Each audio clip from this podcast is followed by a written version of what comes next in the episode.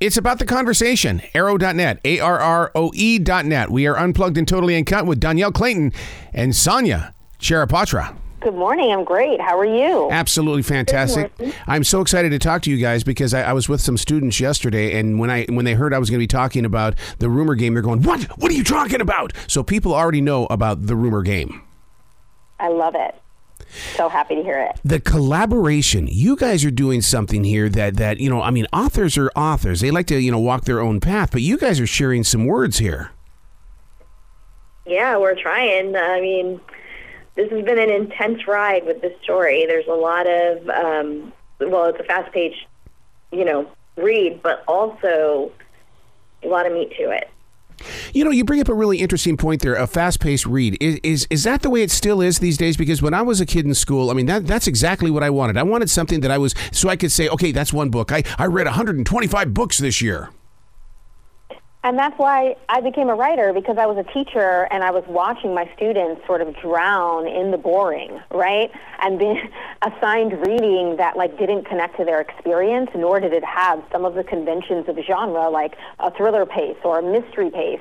And I really wanted to infuse really high interest reads with these kinds of conventions because I believe that if we're going to try to build, help build, help people build a relationship to literature, we need to meet them where they are. And a lot of teens are looking for things that mirror their life, looking for representation, looking to enjoy the things that they're reading and then talk about the topics that are presented. I don't think they have to be one or the other.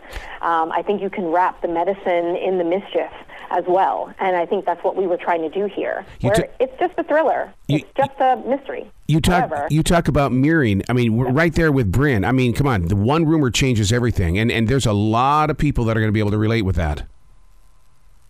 Yeah, 100%. I mean, like the kids that are living these lives today are going to recognize themselves in all of those characters because literally a few words on a computer screen can change your whole life. And that's what happens to all three of them in this book. And they live in a complete fishbowl existence. And yeah, that's a high stakes DC political high school, but that is what kids across the country are experiencing right now. It's literally this insular fishbowl existence where the world online invades their world in real life. I, I got to tell you what I've seen since the since the lockdown and, and kids have gotten back into school and stuff like that, uh, especially university level as well as, as as high school. I'm seeing a lot of young adults picking up the pencil and writing. It's not all about that computer anymore. I don't know what happened during the lockdown, but I love the idea that they're writing in notebooks.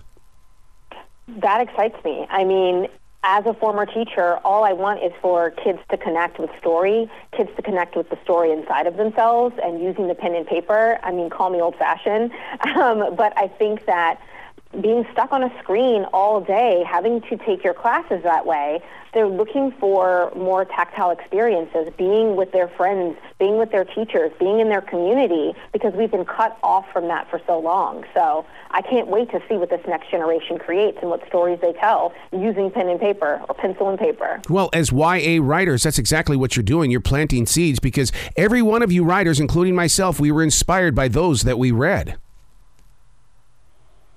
Yeah, I mean, I have a eight-year-old and a twelve-year-old, and they're both they've been consuming stories since pretty much the day they were born. My son Shire, he's eight, and he always likes to tell people that he has written more books than Mama, and I think it's probably true.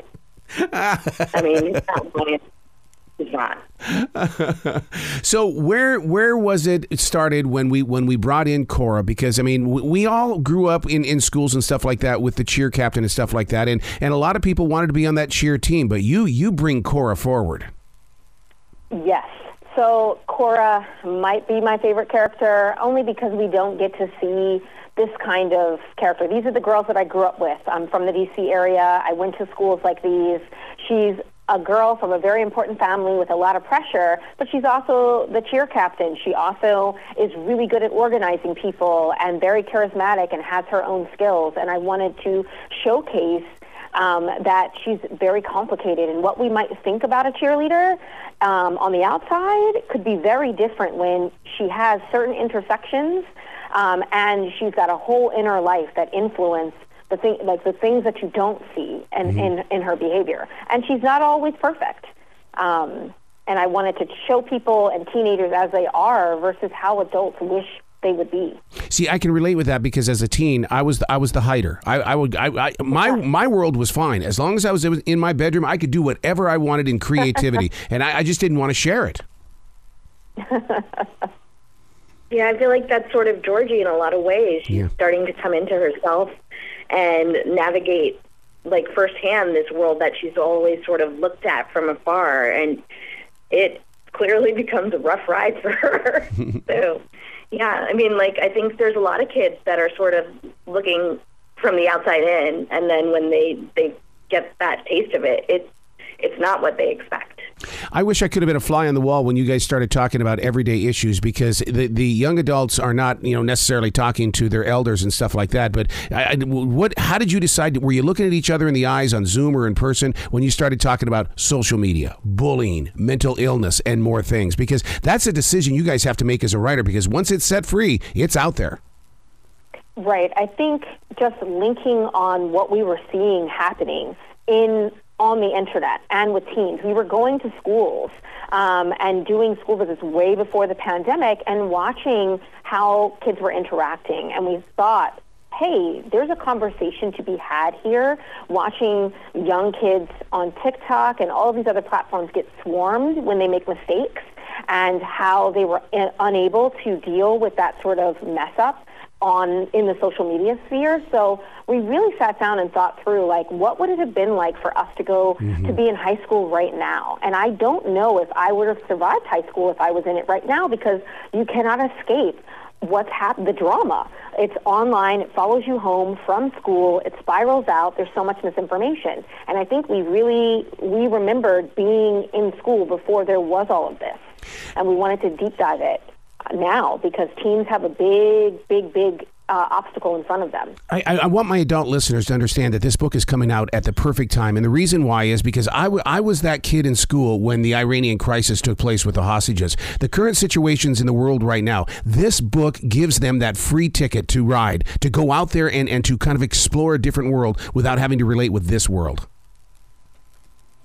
Yeah, hundred percent. I mean, like it's really like so much of what we're consuming today is just other people's lives, That's and it. it's not at the same levels that it was before. It's not just celebrity anymore. Everybody is a brand now. Everybody has their their angle that they're putting out there, and then it can shift so quickly because of what other people say about you. I mean, as I mentioned, I have a 12 year old. She's not on social media yet, and I'm hmm. going to keep her off of it as long as I possibly can hmm. because I feel like it has so much influence on who these kids become, Tiny, whether they want it to.